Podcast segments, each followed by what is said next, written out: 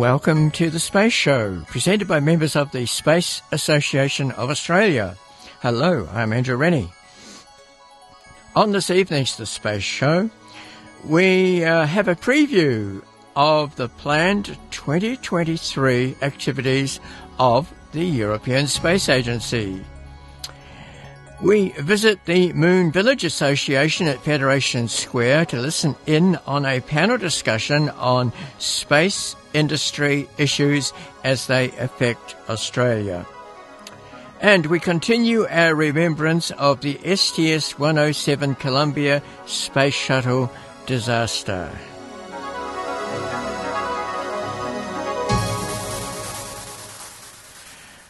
Right, well, let's begin with the preview of what the European Space Agency intends to do this year.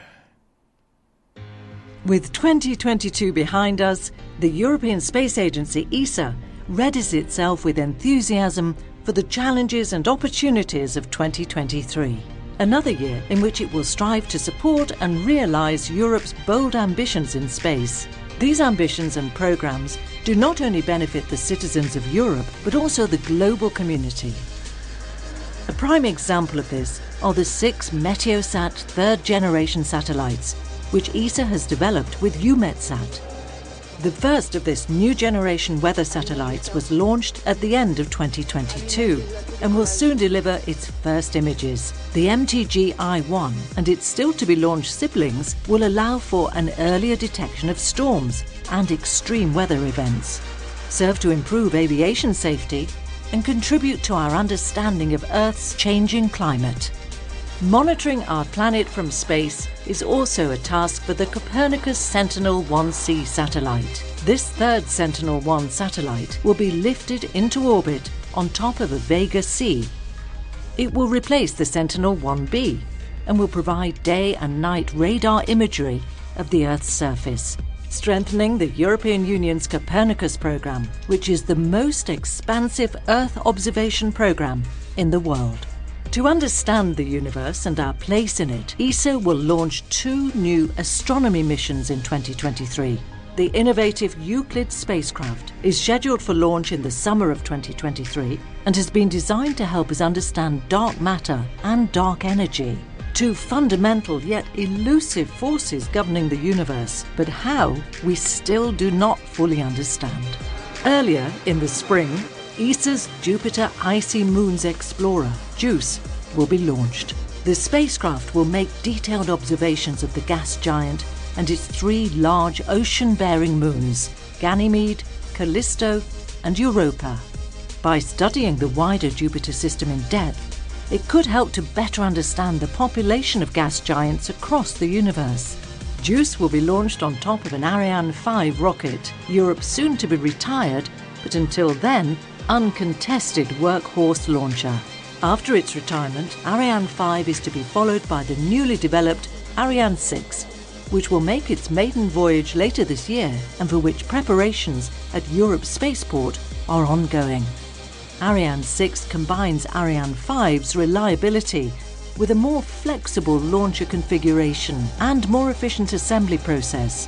It also shares its P120C solid rocket motors with the Vega C, ESA's cost-efficient, lightweight launcher. With this varied and competitive launcher portfolio, Europe consolidates its position in the global launcher market and ensures independent access to space. 2023 will also be an important year for the new class of ESA career astronauts. In the spring, they will start their basic training, preparing them for future missions to low Earth orbit, the Moon, or even beyond. Another ESA astronaut who is training is Danish ESA astronaut Andreas Mogensen. In 2015, Andreas became the first Dane in space, and later this year, he will fly to the ISS for his first long duration mission on board the station. His arrival will re establish European presence on the International Space Station since the departure of Samantha Cristoforetti. Andreas is also expected to be the first European to pilot a SpaceX Dragon capsule. Meanwhile, the development and testing of ESA missions will continue throughout the year, with ESA working in collaboration with institutional partners and European industry. These range from drop tests for ESA's return vehicle Space Rider to the continued development on Hera, the first probe to rendezvous with a binary asteroid system and Europe's flagship planetary defender. For human spaceflight, ESA continues to collaborate with NASA on the Artemis program, producing the crucial European service module which supplies the Orion capsule with oxygen, water, nitrogen, and power during its trip to the Moon. After a successful maiden flight for Orion and ESM 1 on the Artemis 1, ESM 2 is prepared for the next flight, and ESM 3 will soon ship to the States. Another mission worth mentioning, and another symbol of international cooperation, is the ESA JAXA EarthCare Cloud, Aerosol, and Radiation Explorer mission. This new satellite is the most complex Earth explorer to date and will advance our understanding of the role that clouds and aerosols play in reflecting incident solar radiation back into space and trapping infrared radiation emitted from Earth's surface. It is scheduled for launch in 2024. All these missions bring together the brightest minds and the greatest skills across Europe and far beyond. To do this, ESA can rely on support of its member states. By the end of the year, another space summit will be held where, under the leadership of Director General Josef Aschbacher, ESA will continue to push towards high ambitions for space in Europe, just as it did in 2022, where the Ministerial Council in Paris rallied behind the European Space Agency with an increased budget. The plans and missions laid out by ESA at this summit 2023 might echo for years and bring a bright future for space in Europe. As you might have gathered, that feature came to us courtesy of the European Space Agency. Now, we're going to go to the Moon Village Association at Deakin Edge. That's in Federation Square. In 2019, they took over the uh, building for the day, and we were there. The space show was there and uh, recorded the goings on. We're going to hear now a panel discussion on space industry as it affects the objective of getting to the moon and also how it affects Australia. The um, speakers will introduce themselves. So here's the panel discussion Federation Square in 2019. Morning, you, you would have heard me talking. So I'm astrophysicist from uh, University of from Monash University, and my interest is in uh, habitability of places like Moon and Mars, and I'll be moderator with our lovely panel. So we will start with agent number nine, Annie from Australian Space Agency. Annie, would you like to say a few words about your background and what do you do? Um, so I'm Annie Daly. I am perhaps the, the Chief Operating Officer for the Australian Space Agency. Uh, I was the ninth employee of the Australian Space Agency. It only last started on the 1st of July this year. But I'm an engineer by, by background and a, uh, a very long serving government uh, representative that knows government and, and working through government. And our second panelist is Dr. Amanda Caples, and she also has super cool name of Victoria Lead Scientist. Mm-hmm. So let's hear what that means. Okay, th- thanks, Jasmina. So, yes, I'm the lead scientist um, in the Department of Jobs, Precincts and Regions, but I work across the Victorian Government. And uh, the way that I describe what it is that I do is that I just join the dots between um, uh, different sectors, um, different parts, different departments, different elements within our ecosystem, universities, stakeholders, and around things that really matter, so opportunities and problems. And uh, it's been my great pleasure to um, work on space and, and, work with the Australian Space Agency. Thank you. Uh, next speaker is Kerrie Dougherty. She wears many, many hats while trying to finish her PhD at the same time. She has written amazing book called Australian, Australian Space, which you can buy uh, afterwards if you haven't bought it already. So, Kerrie, tell us all about you.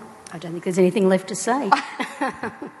yeah, so my name is Kerrie Dougherty. I am here today representing the World Space Week Association, of which I am a board member and have been associated with for 30 odd years. But uh, the rest of the time, I'm a freelance space historian, curator, writer, and uh, lecturer for the International Space University and struggling PhD student. And our next speaker is Rosie Tasker. And I have to read this title. It's Tastronaut. Can you tell um, us what a tastronaut is? I respond to whatever. So Tasker is, I think, how we normally go. But yeah. Um, so I'm a bit all over the place. I my, I was actually a musician, and then I moved into anthropology and public health and environmental science research overseas. And then when I hit the space industry, I ended up doing anthropology based research, space medicine. Um, my research has spanned brains in space, fungi in space, um, indigenous astronomy, which is really awesome, and remote sensing. Um, I also run um, a comedy show in Tassie, and Oh, I'm, I'm training to be a commercial astronaut, um, and oh, I've completed. Um, yeah, just off-site, kind of on the side thing. Yeah, on the side. Training to be just, an astronaut. Just yeah. on weekends, training to be a commercial astronaut, um, and I'm actually really excited. Sorry, because there's three Australian-based Australians that have done um, the scientist astronaut training in Florida with this program, and all three of them are in this room today, which is I just realized that. That's awesome. Yeah. Aussie rules. You, you can have the panel back now. no, that's okay. Tell you something, so, Rose. The very first conference I went to, Space Engineering Conference in 1984, there were about 100 men and three women. So at least the numbers have improved a bit since then.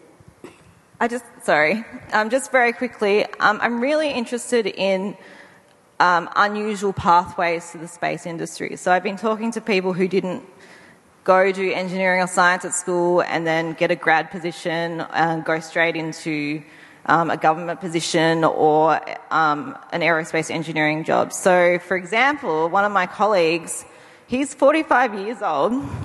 He was a DJ in a strip club for most of his life. And now, I'm not supposed to tell too much of his story until he's ready, but now he runs um, a space focused organization He's getting his bachelor's degree. He didn't even have a GED. And the only thing he said to me, he was worried that there wasn't room for him in the space industry. So he made room. So it's worth it. The hard work is worth it. If you get stuck, there is always someone to help you. Just reach out. Most, what I love about space is this is a made up number, but I'm sure it's close. Is 98% of people who work in space do it because they love space. Like, what, how lucky are you to work in an industry like that? Just, just go for it. Yes, passion, passion. Um, but I'm just going to piggyback on your uh, issue of gender in STEM in general.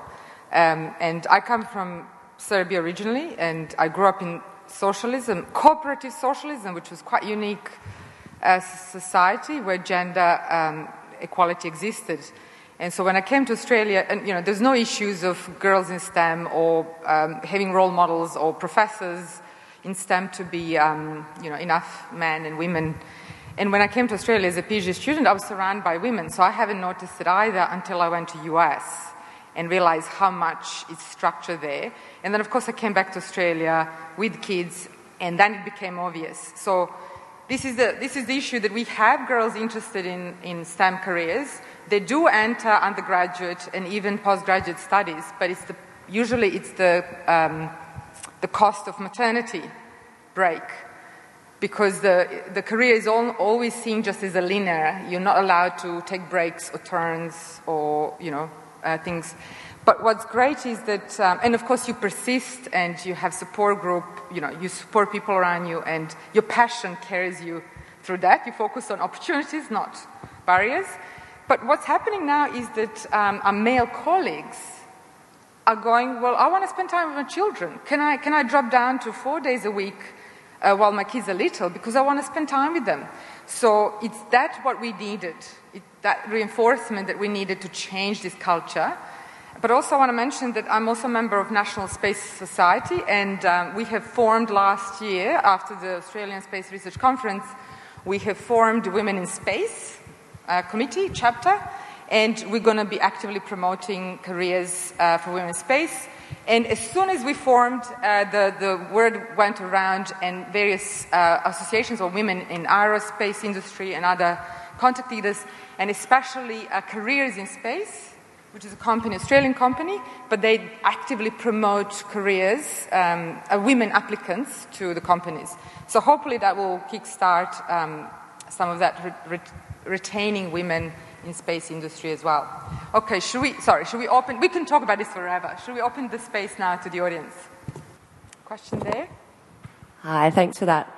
Um, that was really interesting. I'm actually uh, from Matters Journal, um, and a lot of what we are concerned with is storytelling and the importance of actually communicating um, to the public things that they didn't know before. And it was really interesting to know that not many people, perhaps um, in Australia, feel connected to space exploration because they're just not really aware of our involvement with it. So that was really interesting. Um, my question was around the demographics in um, a space society or an inter, interplanetary society. So, say we do settle Mars, um, do you think there's a specific type of person who would actually have the capital and the, and the skill set to be able to go to Mars in the first place? And how would that shape uh, the, the society that we form there? Would it be more homogenous or maybe more egalitarian?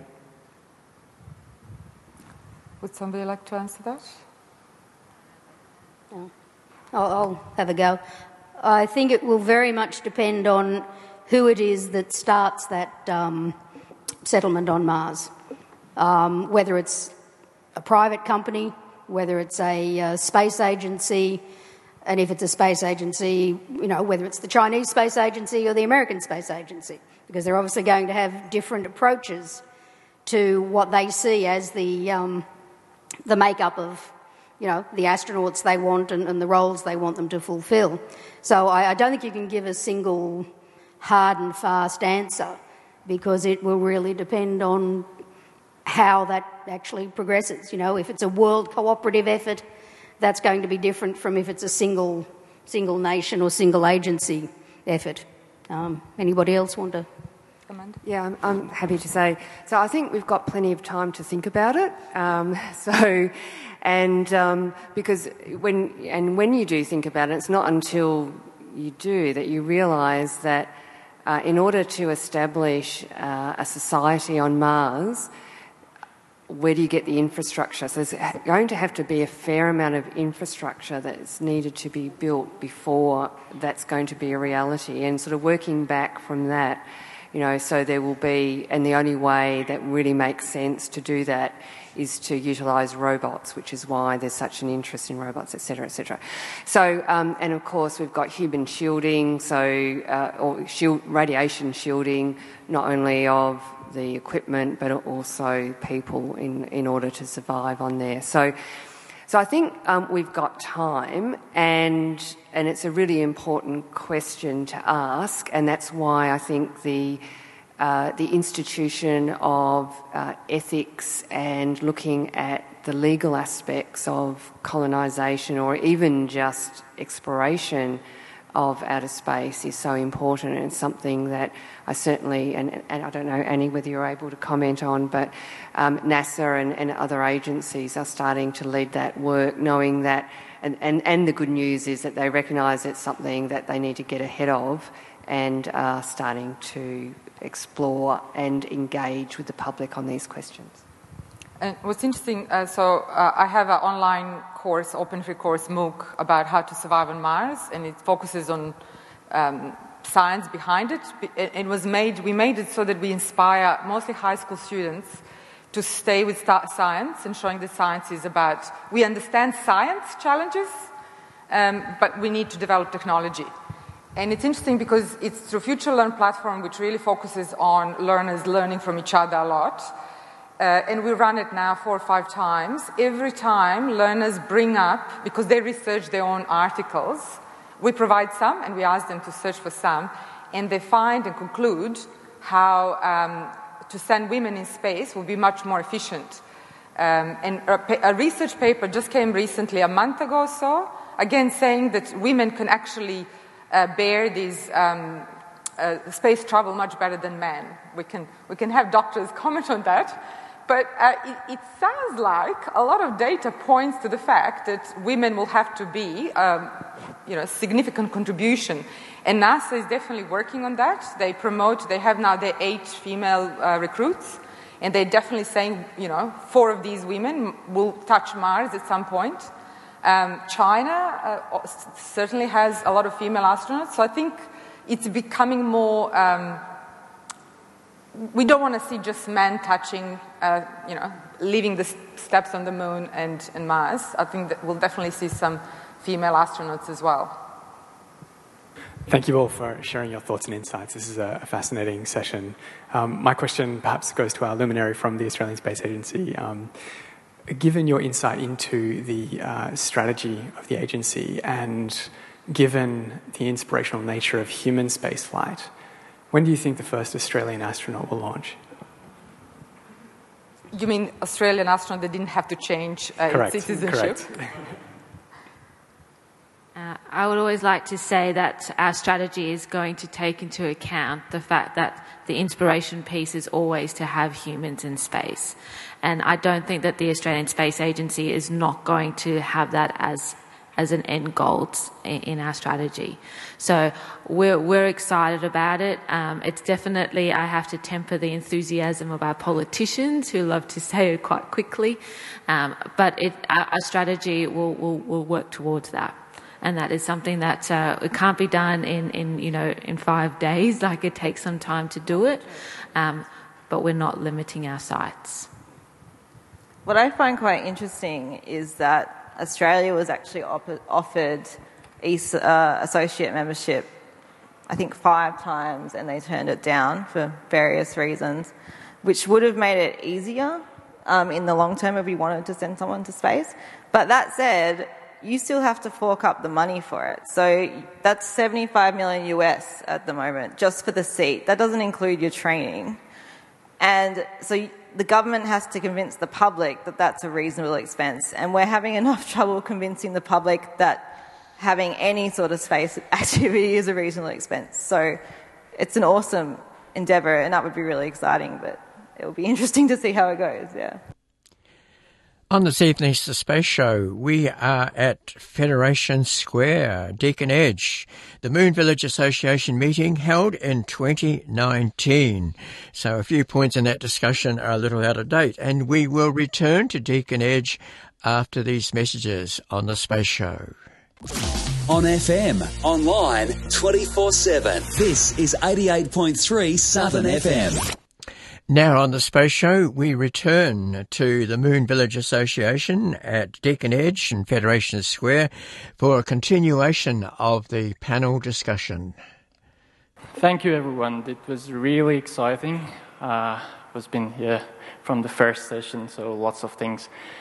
But just to wrap up everything, I was thinking. So, isn't it uh, to have a moon village is a big claim because everything that I get today is just focusing on specific uh, fields, like from medical, from industry, and different things.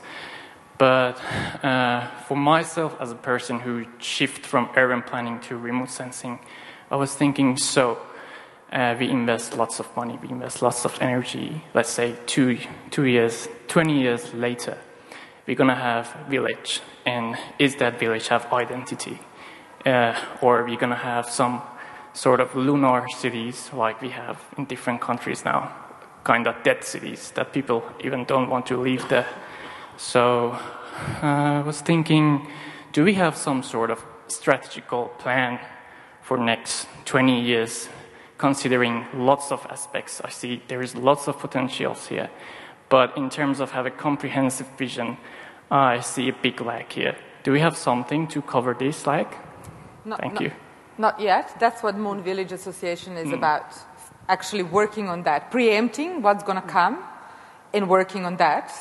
Uh, but in terms of colonies, um, establishments on, the, on Mars, there is a paper that came from um, uh, a, a social studies, so, so, it's a group that does social studies in policy and politics. They actually suggested a roadmap of how that will look.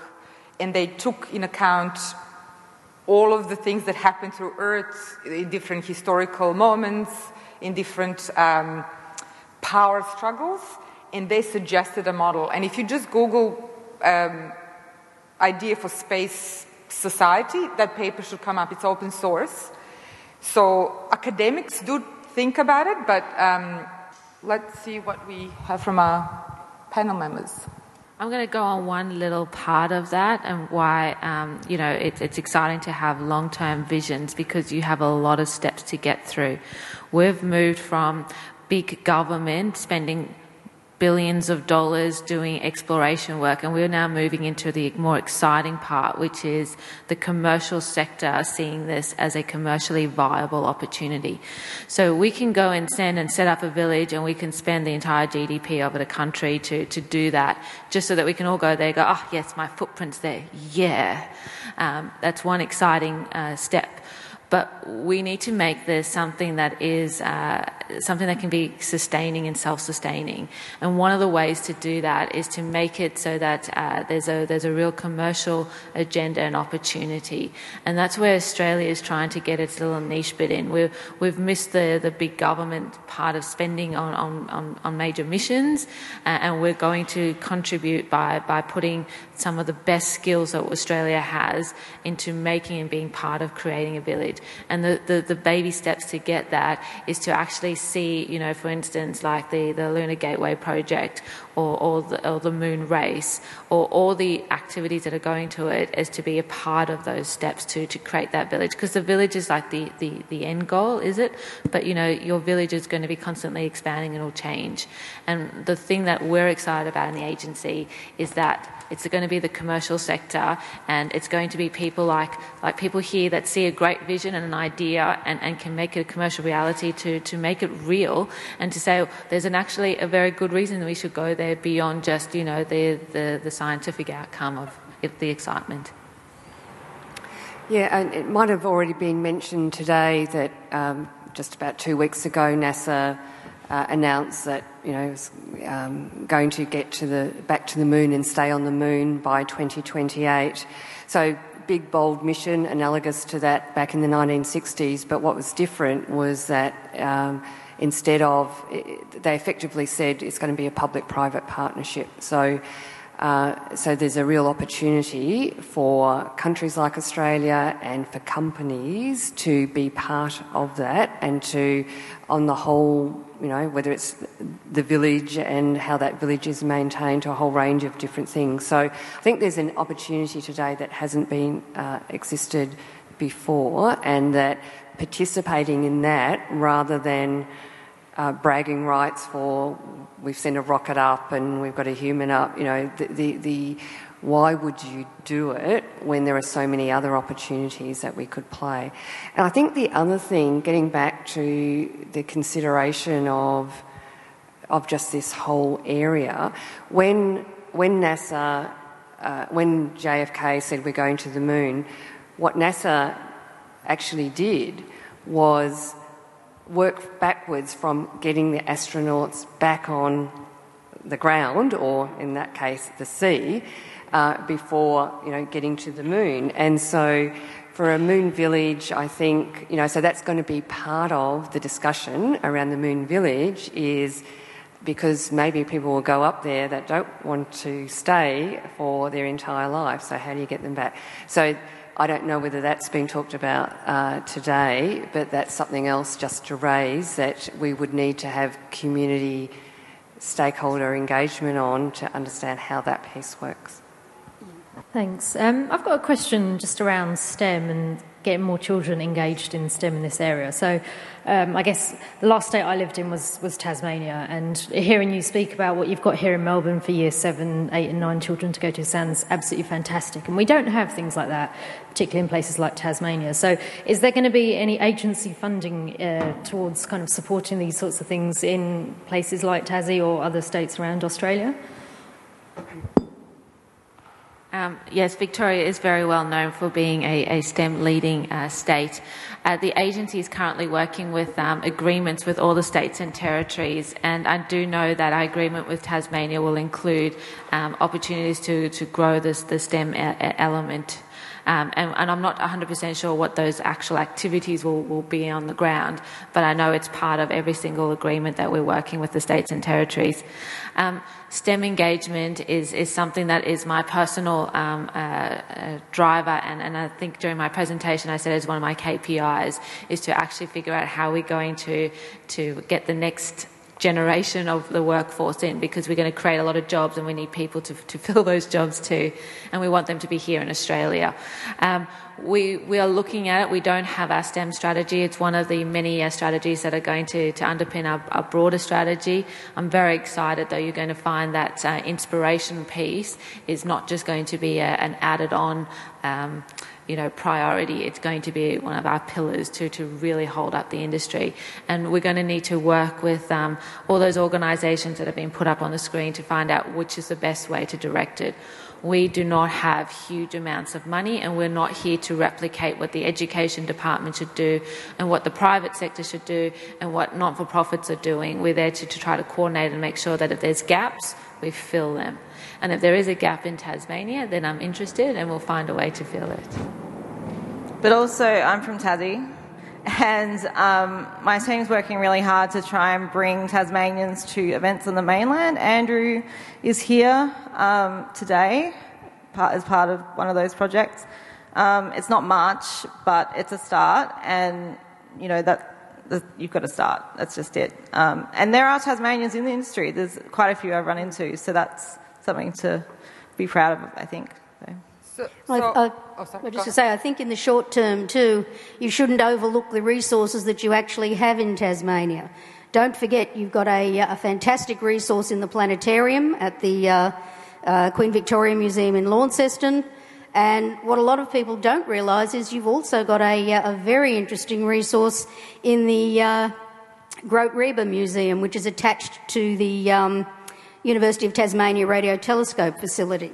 So these are things which don't cost a lot of money to get your students to, and they can be, uh, you know, very inspirational. And this is where, uh, say, in this short term, particularly when there's not a lot of money around, um, grassroots things like World Space Week, where you work within whatever budget you've got, whatever means you've got, but it gives you access to resources that you can parlay um, into the, the budgets you've got at home in Tasmania. You know, there's lots of ways you don't have to wait for the government handout to, um, to start grassroots STEM encouragement.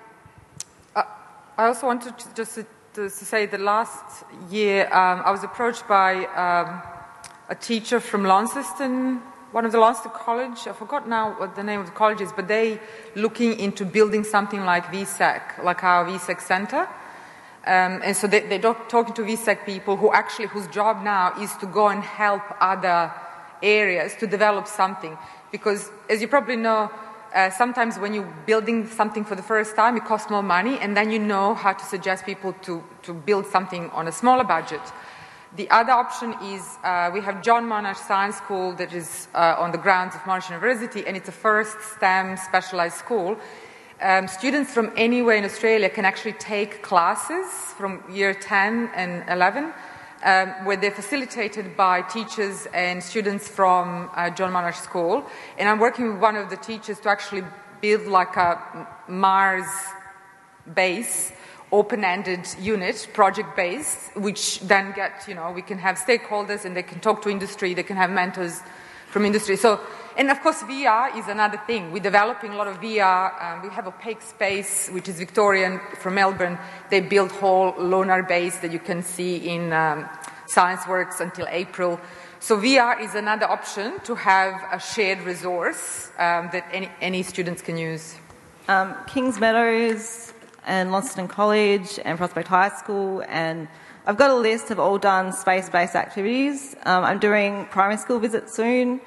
If you want to get in touch, I can give you a list. Um, and like it's a start. Like we might have ideas to build on it more. But there are some great challenges run by the Space Agency, both NASA and European Space Agency, that schools can just jump on board with the resources they already have. Um, and the challenge based, you do, like there's a whole sorts of things. You can build a habitat, design a habitat, you can The design robotics ones. the robotics one. There's a space apps challenge, which you get in a team and people are delegated to do things as much as a logo. Um, There's a Sorry, logos are very important. I cannot stress enough how important branding was, despite how I just said that. I'm so sorry. I do branding for companies, so I'm very sorry I said that way. That way. But yeah, so logos, so artists, engineers, they get the whole team together. So there are opportunities, and this is the frustration a lot of people I've had, and but people just don't know where to start. But once you can start, you, it opens up. It's a it's a whole big wide world. So.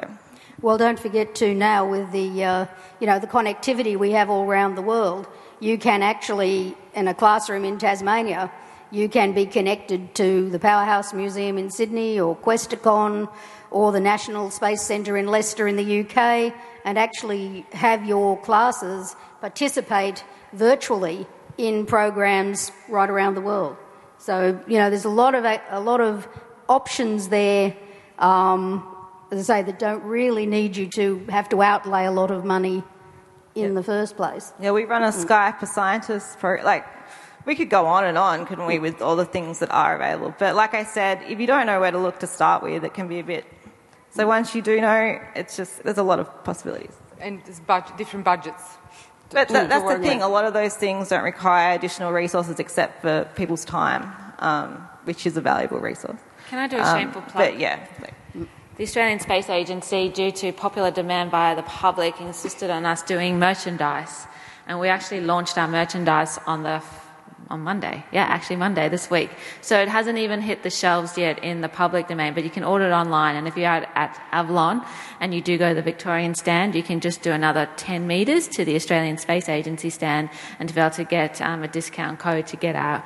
But one, the reason I've said that is that we're actually partnered with Questacon, um, which is a, a, a national science and technology centre that does go around the country, um, and all the uh, additional funding will go back into um, into education and research. Um, so that's an exciting part. So the, the mums and dads can support um, space education by contributing by wearing a very proud um, uh, shirt with the Australian Space Agency because I did see that there's a NASA shirt here, and hopefully one day we'll get a few more uh, Australian Space Agency shirts out there. Yes, definitely. It, it all, some, some of the items already out of stock. People already clean clean the, the stock out. So hopefully more will come. So I like. Oh, sorry. One more question. I just wanted to give a brief plug again for the Space Industry Association of Australia, which represents um, businesses, um, universities, um, organisations, and individuals who are engaged or interested in space industry. Um, we have a young professional category of membership, which is basically um, free. Jasmina is a member of the association. No, not in a young category, though. This- Ca- category. No. and it's also a great place for making connections and networking and learning more about how um, the industry operates in Australia. It's been in existence since, I think, the Oh, early 90s. Early 90s. Nin- 92, I think it started 92. actually, yeah. So we've represented um, space industry for a long time and um, have uh, a good relationship with our beloved agency. Uh, as well. So, so if anybody is wanting to kind of um, connect into a broader community, I encourage you to come and talk to me if you'd like to know more about the association.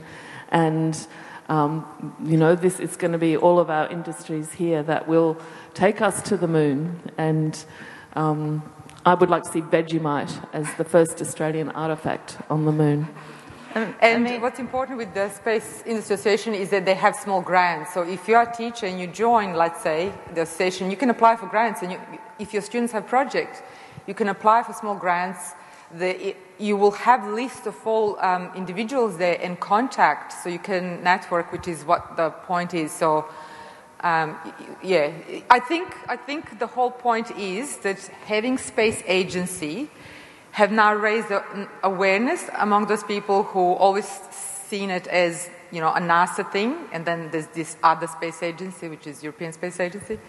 Um, but as um, uh, Megan Clark shared once, uh, she's receiving letters from the, the, head of space agency. She's receiving letters now from six-year-olds saying, "Oh wow, I can be an astronaut now. I couldn't have been before, but now, like in my, you know, in my life before I was six, you know, that was bringing me down. But now I can be an astronaut. So you know that I'm looking into bright future, and that's what's important. That we have space agency."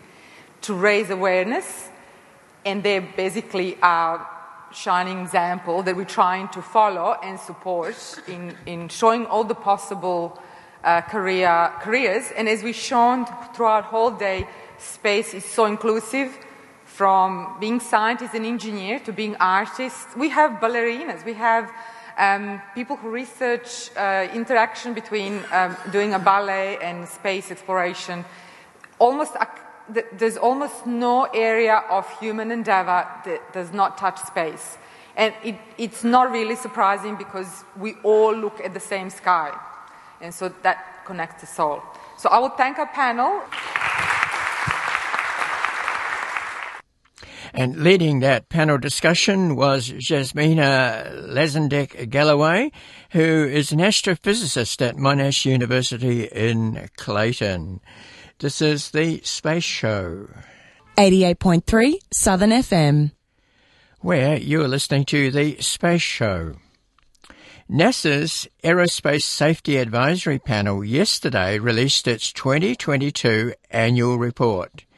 Our Congress established the panel in 1968 to provide advice and make recommendations to the NASA administrator on safety matters after the Apollo 1 fire claimed the lives of three American astronauts. Their report comes a week after the commemor- the commemoration of the 20th anniversary of the death of the seven STS-107 crew as the Columbia re-entered the atmosphere at the end of a two-week science mission. Now, after the uh, accident, which happened on February the 1st, pretty much,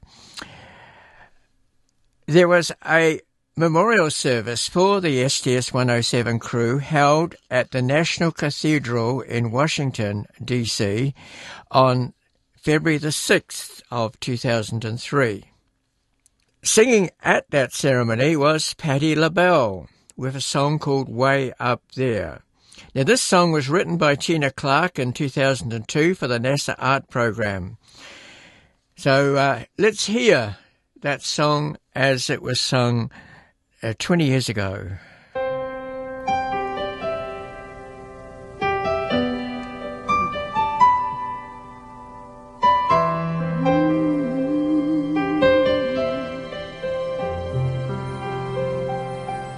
Way, way up there,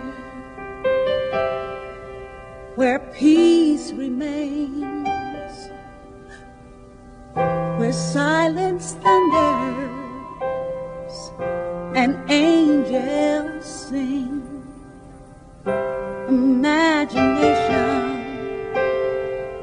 and amazing grace bring us closer to our home in space. The stars all gather and illuminate to lead us safely through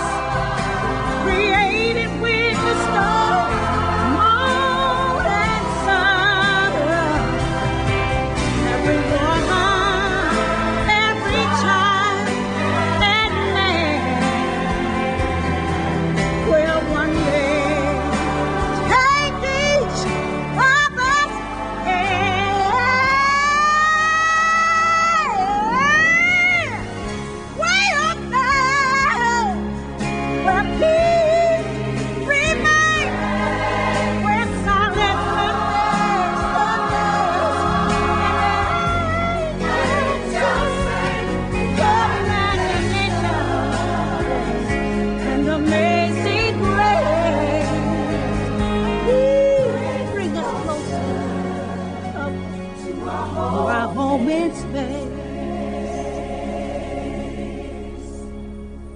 Way up there, where peace remains, where silence thunders, and angels sing imaginations. Amazing grace, closer to our home in space.